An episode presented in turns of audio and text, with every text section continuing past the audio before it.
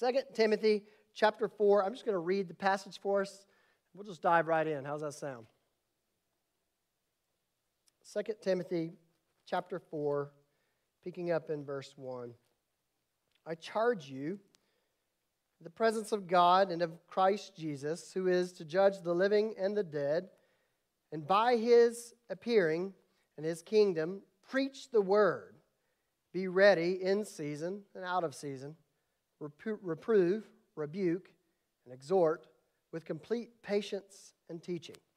For the time is coming when people will not endure sound teaching, but having itching ears, they will accumulate for themselves teachers to suit their own passions, and will turn away from listening to the truth and wander off into myths. As for you, always be sober minded, endure suffering, do the work of an evangelist, fulfill your ministry. For I am already being poured out as a drink offering and the time of my departure has come. I have fought the good fight. I have finished the race. I race. I have kept the faith. Henceforth, there is laid up for me the crown of righteousness, which the Lord, the righteous judge, will award to me on that day, and not only to me, but also to all who have loved his appearing. Let's pray. Gracious God, we pray, Father, that you would give us eyes to see, give us ears to hear, give us hearts to believe and to rest uh, in your word. God, I pray that you might increase, I might decrease. You leave us Christ. And we ask all that in Christ's name. Amen. So, near the end of Paul's life, He's speaking to Timothy, and Timothy is being given something to do, right? Uh, but Paul not only tells Timothy what to do, he also tells Timothy how to do it, and then also why he should do it. So, those are some of the three things we're going to wrestle with this morning. Not only what to do, but how to do it, and why why he should do it. So, these final words, uh, which really began back in chapter 3, verse 14 last week, um, that we looked at. Uh, so, it's running through chapter 4, verse 8. This is Paul's final exhortation to Timothy. And in verse 1, Paul places his charge to Timothy in solemn, this really solemn eschatological perspective by reminding him that as he conducts himself under the gaze of God and Christ, and that Christ, not, not, not, not those around him, not those who might follow him, whether opponents or faithful believers, but Christ. Christ is the one who will judge him, and that Christ will certainly return. And that's all by way of verse 1. We see this great framing of what happens next, which really is the climax of the letter that we see, at least the, the, uh, the emotional climax of this letter, this, this, this hard charge for Timothy uh, that Paul is giving in his final days, where he says, Preach the word. Preach the word. It sounds, uh, as I was thinking through this, sounds a lot like Jesus' parting words to Peter, if you remember that. He says, Peter, feed my sheep. And he does it three times, right? Peter, pre- Peter, preach the word. Timothy, preach the word. Now, I want to address this right out of the gate because I think there's a, a tendency among a congregation to hear these kinds of words and say, well, this is not necessarily for me, right? This is a passage for preachers. Now, I, I'm aware that as I stand here, assigned to preach this passage, to preach this text to you, that, that very few in this room are preachers. Uh, but all of you are sermon listeners. All of you. Um, each and every week, so don't fall into this trap of thinking that this passage doesn't apply to you. Paul here is talking to Timothy as a preacher, and yet as personal as this letter may be to Timothy, this is not just a private letter. Uh, it, it was a letter that was distributed to all the church, and Paul means for the whole church to hear this. So this is not just a pastor's conference passage uh, or a passage you only hear at ordination services for new elders, which we have a new elder. Maybe we'll preach this passage again uh, from a different angle. I don't know. Uh, but, but this is a whole congregation passage. So that's how I'd like for us to frame it this morning. This is a passage for us all. No matter who you are or what you do in the church, while I say most in this room will not preach the word in its formal sense, you do and you should care about preaching. It's a, it, you know, it affects your life in a very practical way each and every week. Right now, where uh, you know uh, where you're not doing anything else. You're not doing anything else right now, but you're sitting and listening to preaching. Uh, so let's consider how this instruction from the Apostle Paul to a preacher lands on us, a congregation, today. Based on this passage, what should we as a church want in and expect of our pastors and their preaching? The only answer is bold, regular, consistent, faithful, gospel centered preaching. There is no other option. And so, I'll jump right in. This is my first point, okay? These are going to kind of come pretty quick.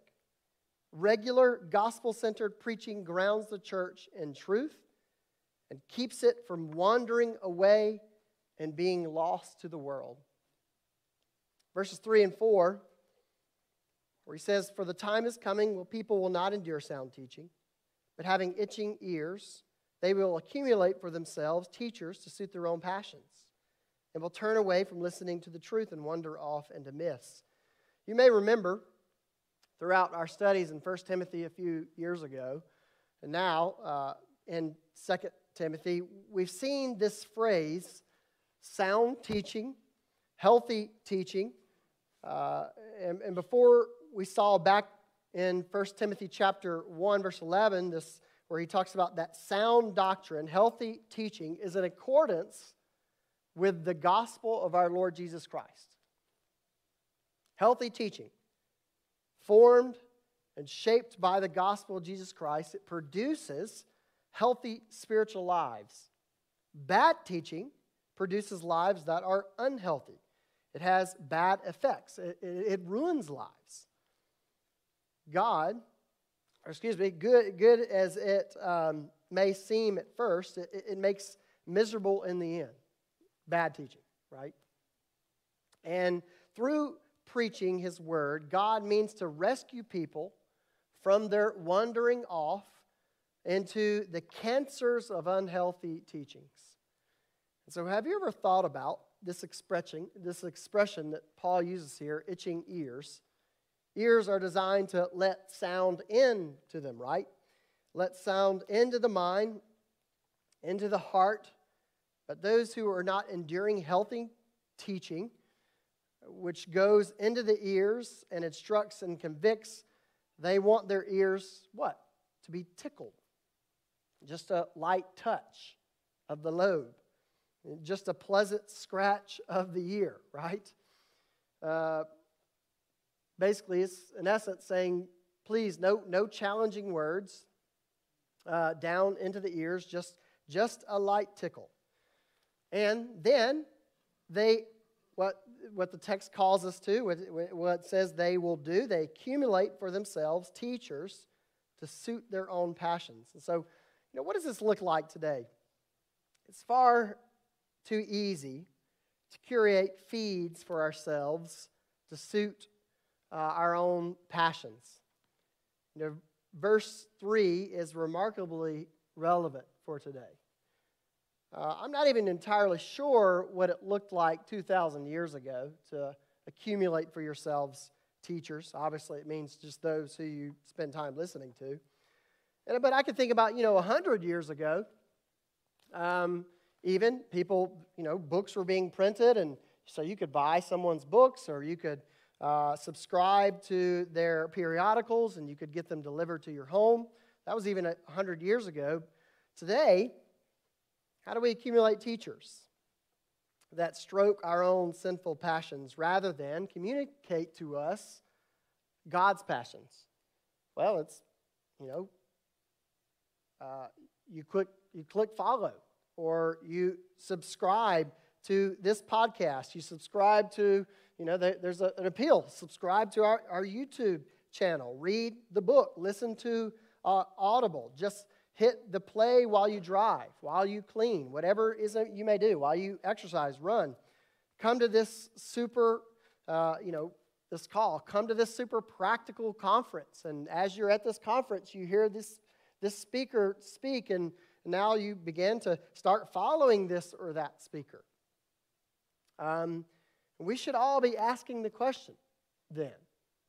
This is super practical, I think, for where we are in our culture. We should all be asking the question who is in our ear?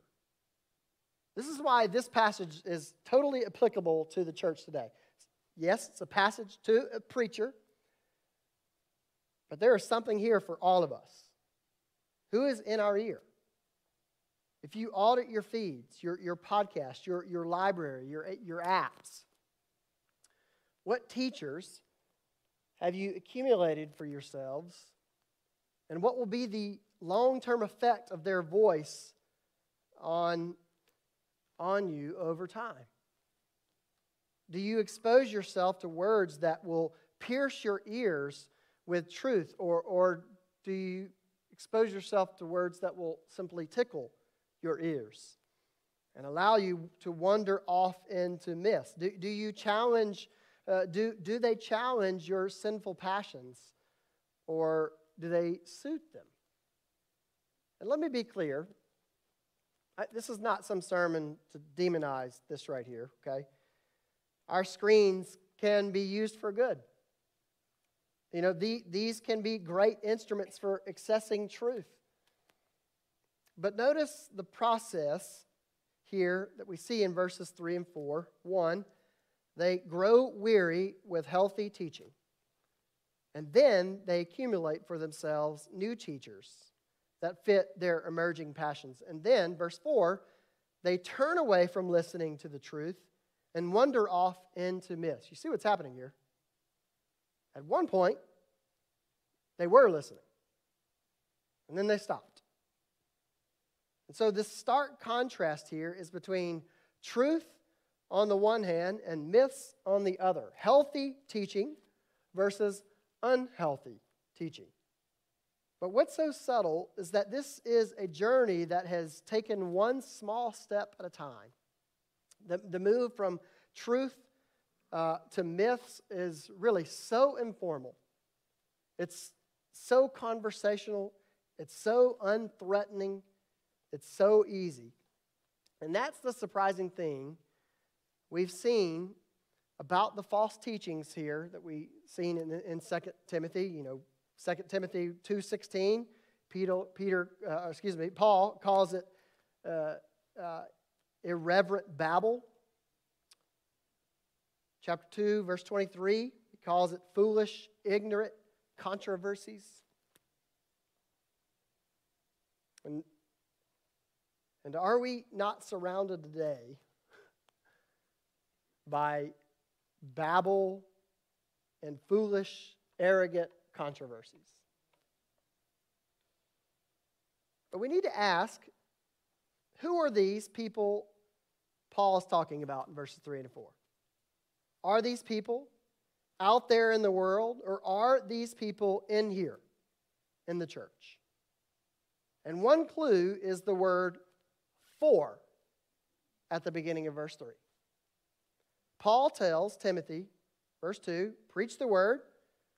I think implied there is uh, there to the church that that's in the context of corporate worship, what we're doing right now. He says, for he says the time is coming when people will not endure sound teaching. In other words, Timothy, people in your church right now, they receive the healthy teaching right now, but they may not always. They may not endure. And, and that's what it would mean to turn away. There, there's another clue as to, to who, this is, so who, who this passage is talking about. They're turning away.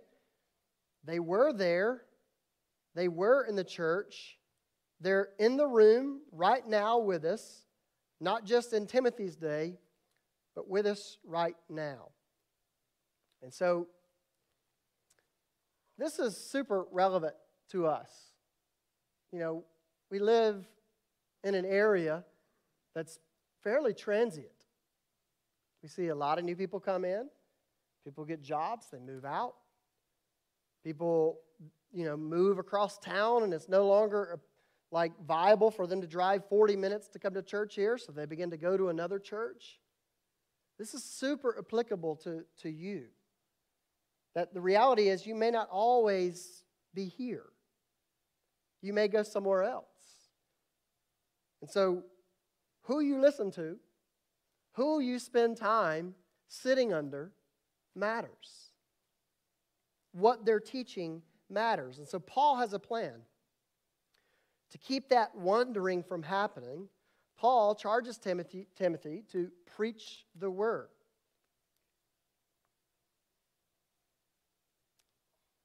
Don't let up. Be vigilant. Don't coast. Preaching today keeps people saved tomorrow. Don't go soft on your preaching, Timothy. Don't go soft on your preaching, Capshaw. So, first, gospel centered preaching, week in, week out, faithful preaching, it keeps us from slowly sliding into and being lost to the world. So, every one of us has a responsibility to accumulate for ourselves faithful, Christ exalting voices to faithfully feed us. And I'll just say, I don't even have this in my notes. We should be grateful that God has given this church faithful men who are able to teach, who have a real passion for opening the Bible, explaining, exposing the truth of the Scriptures, and more importantly, pointing you to Jesus Christ week in, week out. May it forever be that way. And this is where church, faith family, you demand this. Don't ever let this slip away. But we also need preachers to tell us what God has to say and not just what we want to hear. We need preachers to tell us what God has to say and not just what we want to hear. So, so preach the word. So let's ask what does it mean to preach and what does Paul mean by the word? What, is, what does it mean to preach? Uh, well, the word for preach here in the Greek, if you take it, translate it, it actually means to herald. Uh, heralds were the people of old who would go into, they were usually commissioned by the king, and they would go into their, out into the land. They would go into the market squares. Uh, they would go uh, into the town squares, wherever that may be, the village centers. Uh, and they would say things like, Hear ye, hear ye, hear ye, right? Uh, and they would loudly and clearly proclaim the news of the day to the townspeople. Heralds were not philosophers, they were not teachers. Heralds were just telling people what had already happened or what was being reported by the king. The fact that the New Testament chooses the usage of this word is simply remarkable, honestly. In other words, the essence of Christian preaching is not to tell people what to do or how they should live. Of course, as we teach the Bible, we will inevitably be taught how, how to live. But the essence of Christian preaching is not to tell people what to do, but what has already been done. That's the essence of Christian preaching. So we are to preach or to herald the word. But what does Paul mean by the word? Well, our passage this morning is followed up, uh, followed up by what we heard Pastor John remind us of last week, verses 15 and 16 of chapter 3, where Paul mentions the sacred writings, the scriptures, where all the words of scripture is theopneustos, breathed out by God. Then there is no break. By the way, these chapter verses and numbers, they were put in afterwards. Paul didn't write them in. He didn't intend a break here to happen. But here we have a, a break, but there is no break. It goes right into verses 1 and 2. This command preach the word.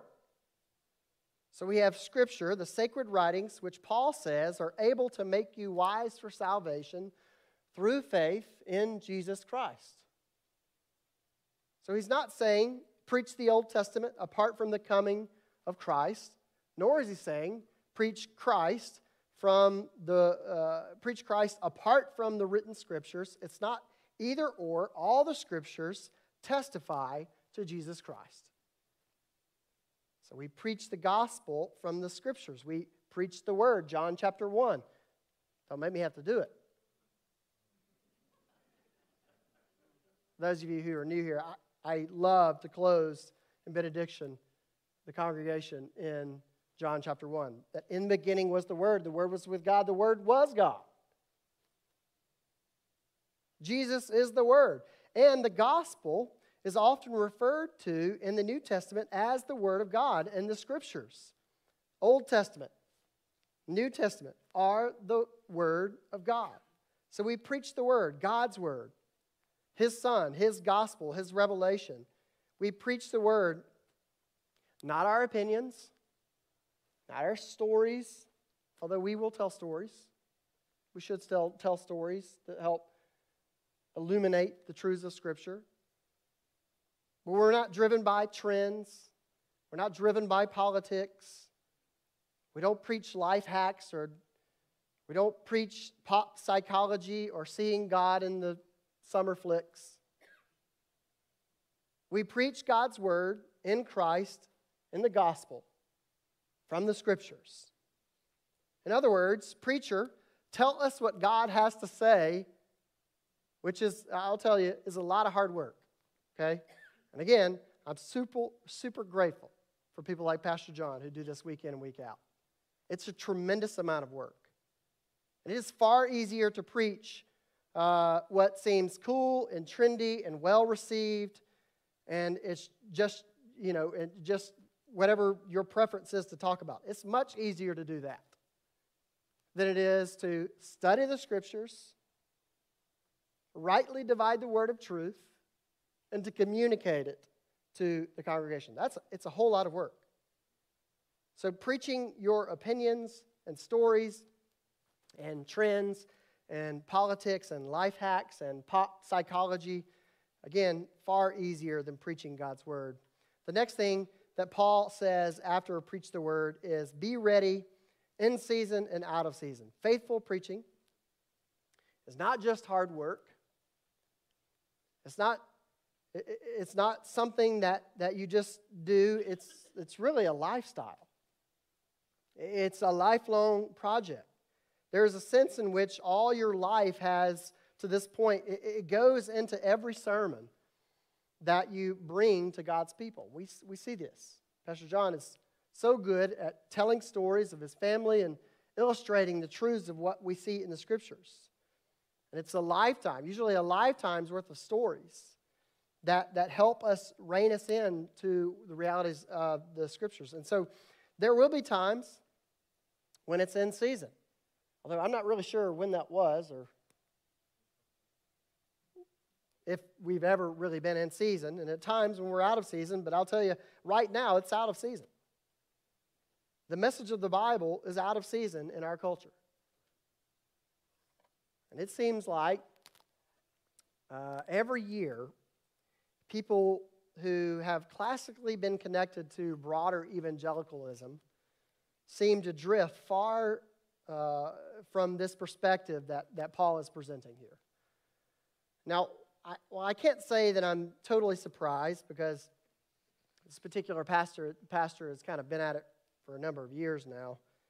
Uh, this past week, as I'm preparing to, to, to preach this passage, this p- call from Paul to Timothy to preach the word, um, Pastor uh, Andy Stanley tweeted this statement. And I don't know if it's a, yeah, okay.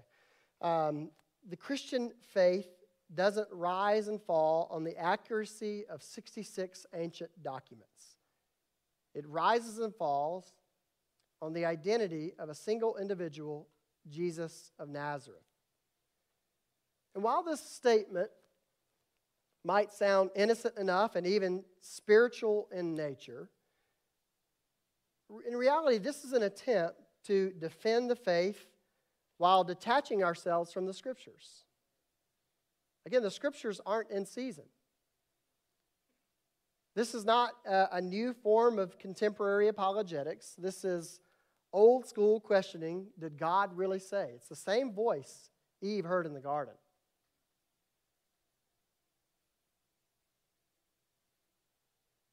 It's the same voice we hear today in contemporary culture.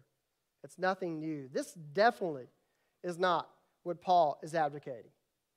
Paul believed, we believe, we know Jesus Christ because God has chosen to reveal himself to us in his special revelation. The Bible is not just a collection of 66 ancient documents.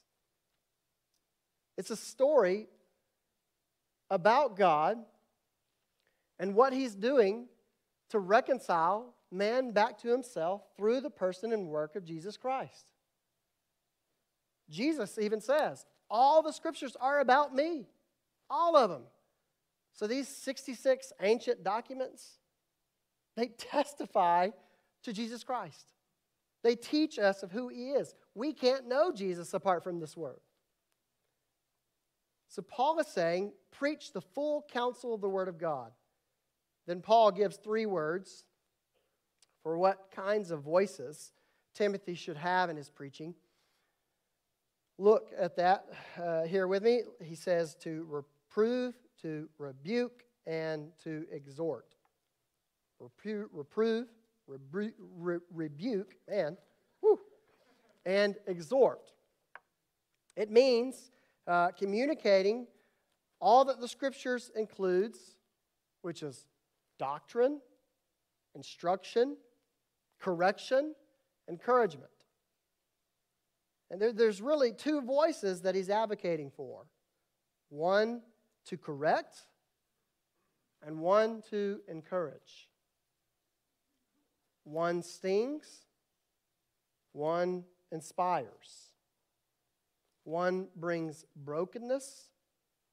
It confronts us in our self perceived righteousness where we think we got this thing figured out, this life, but we really don't. The other displays the beauty of grace. This is the law gospel paradigm that you hear us talk about quite a bit. The law reveals to us our need for a Savior, but it can't save us. It, it can't save us. It only shows us that we're in trouble and that we need a rescuer. Gospel reveals to us that God, what God has made, that He's made a way of redemption for us through His sovereign grace and mercy, ultimately in Jesus Christ, in His life, death, and resurrection. And then notice what Paul says as he closes this exhortation for Timothy when he says, with complete patience and teaching. All of this is to be done patiently, displaying winsome grace, complete patience, not no patience, and not a little patience, but complete patience and teaching. I don't know about you, but I am hard headed. I need a patient teacher. I am a slow learner. Do you remember where we saw the words teaching and patience together in this letter? The end of chapter 2, verses 24 and 25, Paul talks about the Lord's servant. He says, The Lord's servant must not be quarrelsome, but kind to everyone, able to, uh, able to teach, patiently enduring evil, correcting his opponents with gentleness, gentle patience. Man, this, this makes me think about the patience of God towards us. You know, for those of us who've blown it this past week, I fall in this category. You've sinned against God. You've sinned against your family. You've sinned against another fellow covenant member of Capshaw, another brother or sister in the faith. Jesus is so kind and patient with you.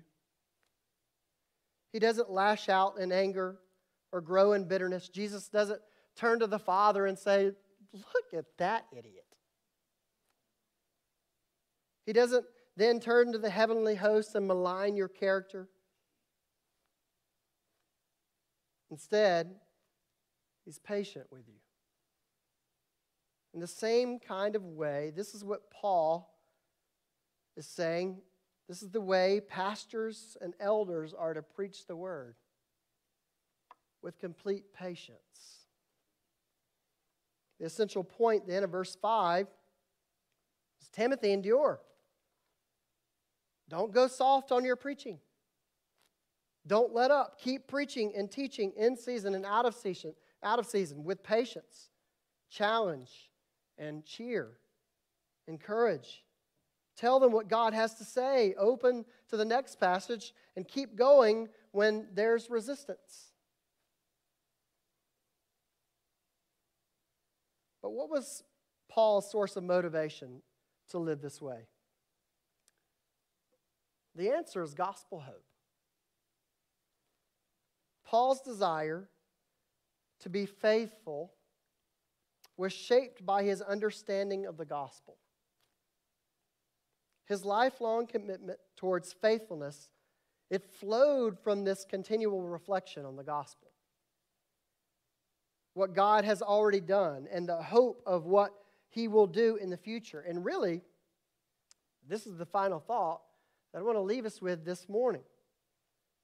That the past work of the cross of Christ and the future hope of his consummated kingdom, it gives us endurance and it encourages us in our faithfulness today. So, looking at the past what Christ has done, looking at what he will do in the future, that is what encourages us and motivates us towards faithfulness today. The single greatest factor of motivation for faithfulness in your life is not, uh, is not us up here week in, week out, simply telling you what to do.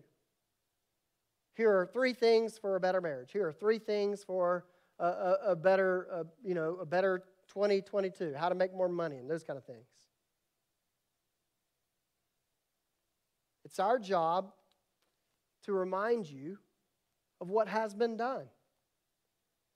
And then we live in light of this reality, where the imperatives of Scripture, the things we are called to do, they flow for the indicatives of Scripture, what has been done. It's never the other way around. This is why our promise here is to feed you Christ week in and week out, every single week. Because the reality is, preaching graceless law does not motivate you to faithfulness. Me standing up here screaming, telling you, do this, do that. Pastor John, he screams all the time, doesn't he? Telling you what to do. No. Our commitment is to patiently feed you Christ. Paul believed this. and it motivated him to faithfulness. And gospel hope and encouragement is always just looking back. There's also an element of it looking forward. And this is what Paul is doing as he closes this section of his letter. In the end, he knew there was a reward for living faithfully in this life. And what is this reward that he talks about? He describes it in the final verses. We need pastors. He will keep pointing us to this reward. This is verses 6 through 8. Another reason Paul gives for carrying on his mighty charge to Timothy preach the word is his own personal example of endurance in gospel in the gospel enterprise. Verse 6 For I am already being poured out as a drink offering, and the time of my departure has come. I have fought the good fight, I have finished the race, I have kept the faith. Paul is passing the baton of faithful preaching, knowing that he is nearing the end of his earthly race. Verse 8 Henceforth, there is laid up for me a crown of righteousness, which the Lord, the righteous judge, will award to me on that day. And not only to me, but also to all who have loved his appearing. What is this reward? What is this crown of righteousness? I, I think it's something like this the reward is not some sort of material possession. I don't know if you've ever heard the phrase, I got another jewel in my crown. Right? I don't think it's a physical crown that we take and put on. The reward is God, it's access to God. We get access to God and we receive approval from Him, affirmation from the Father. You see, you, we were created for this type of affirmation. We were created for this type of access to God. We, we were made for God's affirmation. We were created to, to, to live and to hear the words, Well done, my good and faithful servant. Enter into the joy of your master. We, we were made to have God say to us, This is my beloved child in whom I am well pleased. We were made for this. Paul knew that dying would mean gaining this. He talks about this, the same thing in the book of Philippians, where he talks about dying is gaining. Reality is, he's already had the righteousness of Christ. He's already been justified by the Father. By, he, he's been declared not guilty in court, essentially. He's been waging war on the remaining sins in his life. He's experiencing the sanctifying work of the Holy Spirit.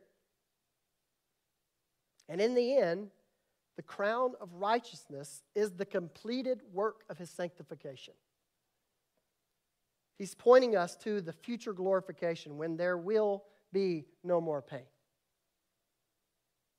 no more sickness, no more heartaches, no more hardships in this world. This is the hope Paul has.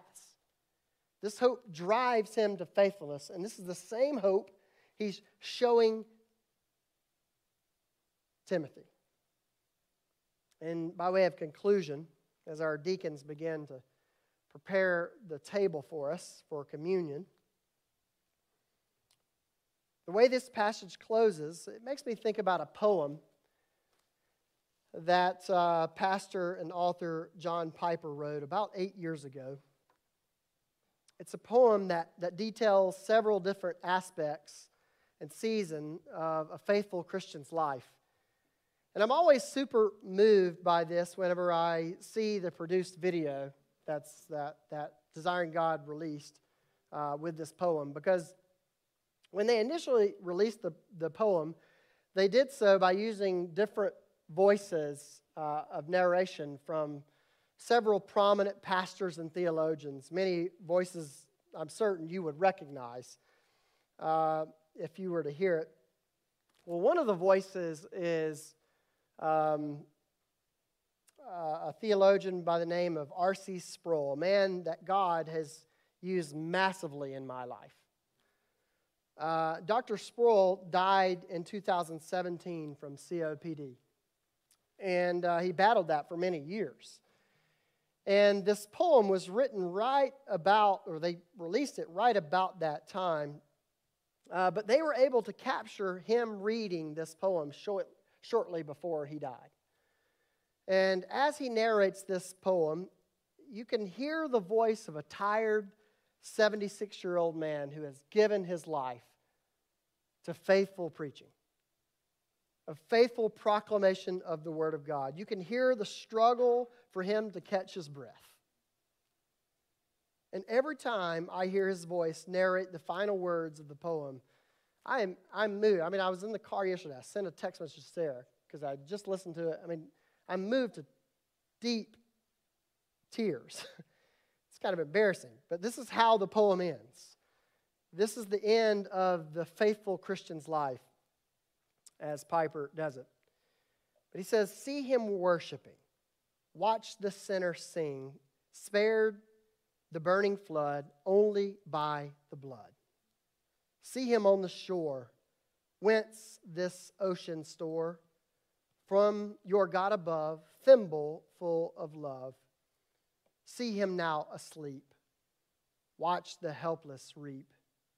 But no credit take, justice as when he awake. See him nearing death. Listen to his breath. Through the ebbing pain, final whisper gain.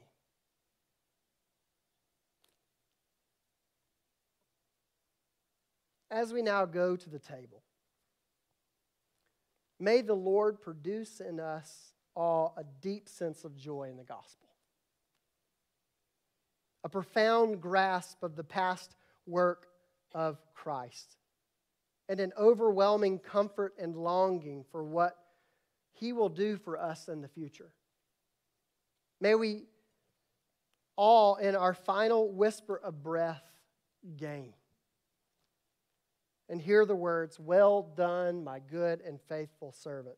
And may this motivate our faithfulness to preach the word, to accumulate for ourselves people who are not ashamed to preach the word, to have a high standard of the types of pastors we choose to sit under. May this hope motivate us to fulfill the work of an evangelist. This is for all of us. May it motivate us to finish well. Listen, in communion, I'm going to pray in just a second. And they will begin to pass out the elements. But when we approach the Lord's table, it's not just something we remember in the past. This is God's grace He's showing us now. We, we get to see it on display and be reminded anew of what God has do, already done for us. Jesus paying the penalty for our sins on the cross. This is not Jesus being re sacrificed over and over and over again. This is us looking back at what has already happened. But it's also, there's an appeal, and we'll read this in a moment. There's an appeal for looking to the future. This is to encourage those who are in the faith, to stir the faith of those who are already in the faith, but it is also to hopefully awaken the faith of those who've never believed. As we look forward to the, one, to the day when we, as a family, this family will be much larger. And we'll be sitting at a table with people from every nation, every tribe, every tongue. And we'll be breaking bread together.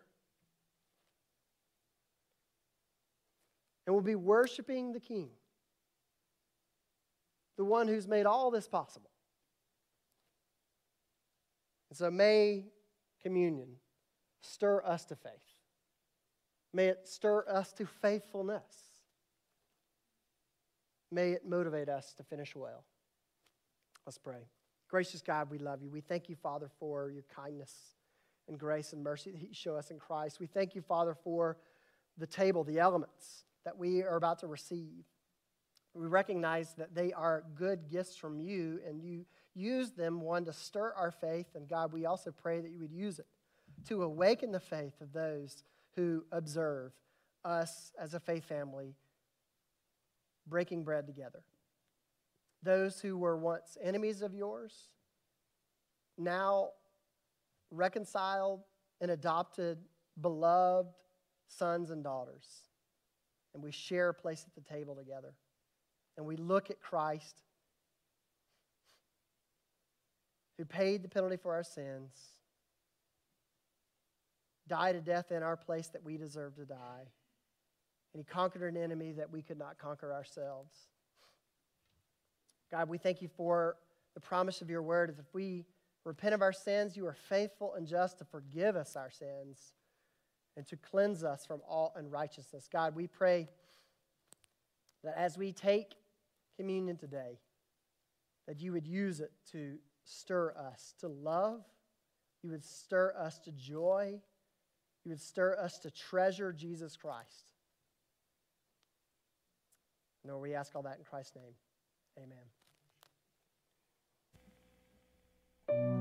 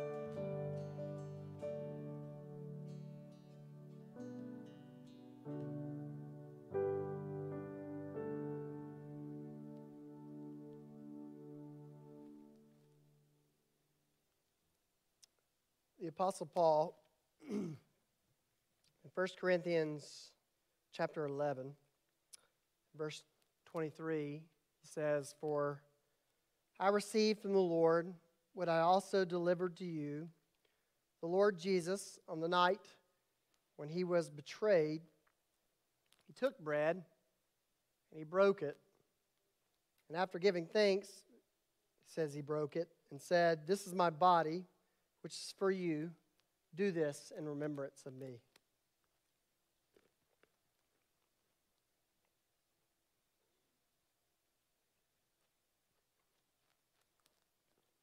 In the same way, he also took the cup after supper and said, "This is my this is my blood. Uh, this is the new covenant in my blood. Do this as often as you drink it in remembrance of me."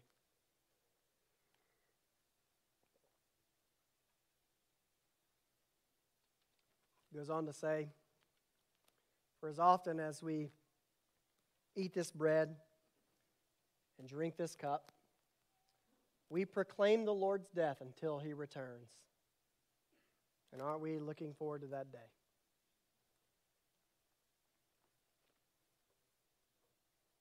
Let's pray.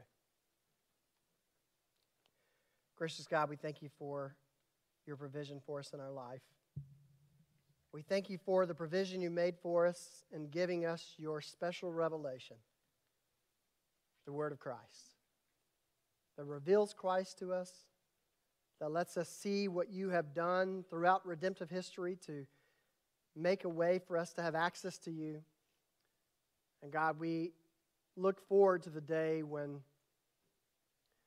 you will consummate your kingdom and we will all be sitting at a table together, breaking bread, saying, Worthy is the Lamb who is slain. God, we long for that day. We pray that you continue to stir us, awaken our faith, so that we can be faithful and live in light of your faithfulness. Lord, we ask all that in Christ's name. Amen.